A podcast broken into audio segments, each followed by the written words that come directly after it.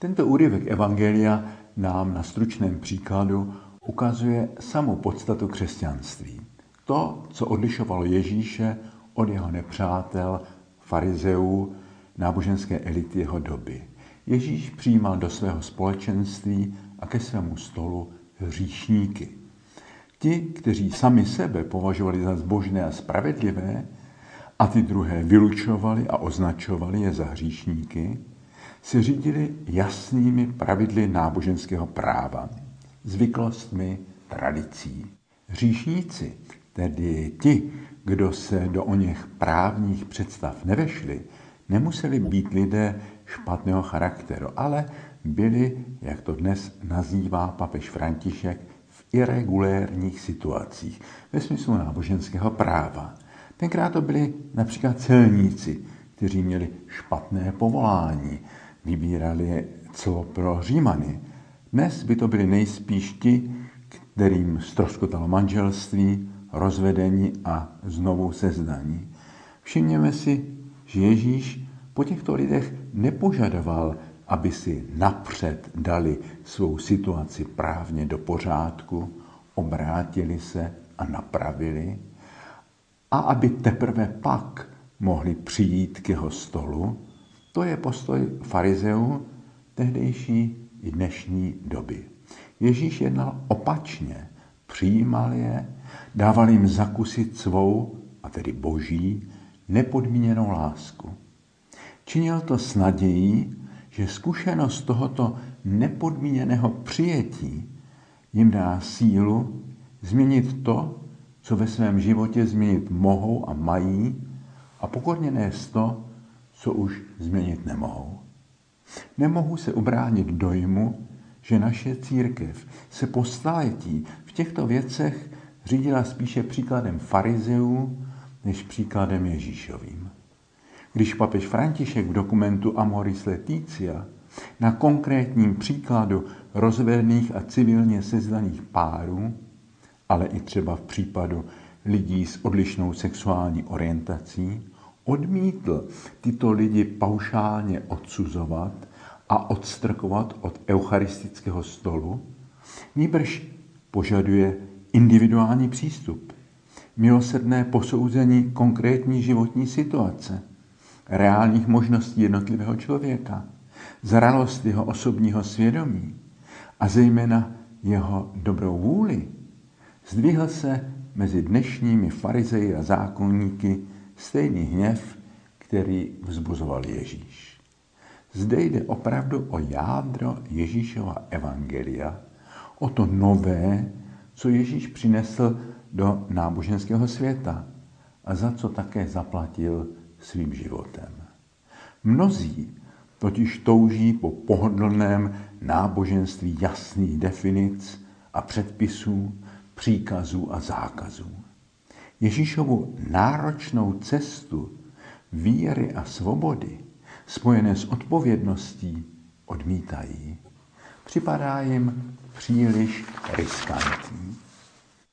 Geniálním způsobem vystihl rozdíl mezi Ježíšovou cestou svobody, víry a lásky a náboženstvím farizeů a inkvizitorů všech dob Dostojevský v legendě o inkvizitorovi ve svém románu Bratři Karamazovi.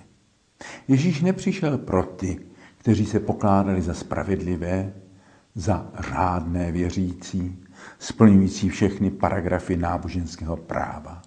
Přišel povzbudit ty, kteří věděli, že jsou teprve na cestě, že v úsilí o spravedlivý život jsou ještě daleko od cíle, že na této cestě poznávají a přiznávají své slabosti a pády. Já jsem hříšník, všichni jsme hříšníci a smíme jimi být, říká papež František a jedním dechem dodává, jenom se chraňte mít pyšné a zatvrzelé srdce. To je ten skutečně těžký hřích. Ježíš říká, že nepřišel pro spravedlivé, nýbrž pro hříšníky. Farizeům minulosti i dneška je jasné, kdo patří mezi hříšníky a kdo mezi spravedlivé. Jsou to pro ně oddělené skupiny a mají přísná a přesná právní kritéria k tomuto rozdělení. Spravedliví jsme my, hříšníci jsou oni. V životě je tomu však zcela jinak. Ta linie nevede mezi lidskými skupinami, nýbrž skrze každé lidské srdce. Každý z nás je, abych citoval klasika, simul justus et peccator, zároveň hříšník i spravedlivý. Všimněme si, jak s těmito dvěma tvářemi každého z nás nakládáme. Často cituji svou zkušenost z doby komunismu, kdy jsem nesměl vykonávat své povolání a pracoval jsem jako terapeut alkoholiku. Když někteří pacienti navstoupili na terapii, pozvali jen toho slušného pána v sobě. Alkoholika v sobě nechali venku. Během terapie se vším ochotně souhlasili. Ale když terapie skončila, před dveřmi kliniky na ně čekalo jejich druhé já, alkoholik, a ten je zavedl do nejbližší hospody. Nezveme na mši, na duchovní cvičení, na setkání věřících a podobné příležitosti jen své zbožné, spravedlivé, navoněné nedělní já a hříšníka a pochybovače v sobě necháváme venku.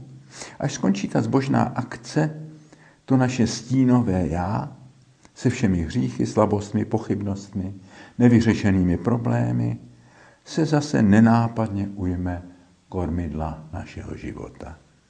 Ježíše ale příliš nezajímá naše zbožné a spravedlivé já. Přišel pro nemocné a pro hříšníky, pro nás, jací skutečně jsme, ne aby nás odsoudil, ale aby nás podepřel, pomáhal nám stát a doprovázel nás. Na začátku každé mše recitujeme vyznání hříchů. To není chvíle pro rozpomínání se na své hříchy podle zpovědních zrcadel, ani pro probuzení špatného svědomí. Je to otázka, zda přicházíme před Boha opravdu celý, zda jsme část naší bytosti nenechali stát venku.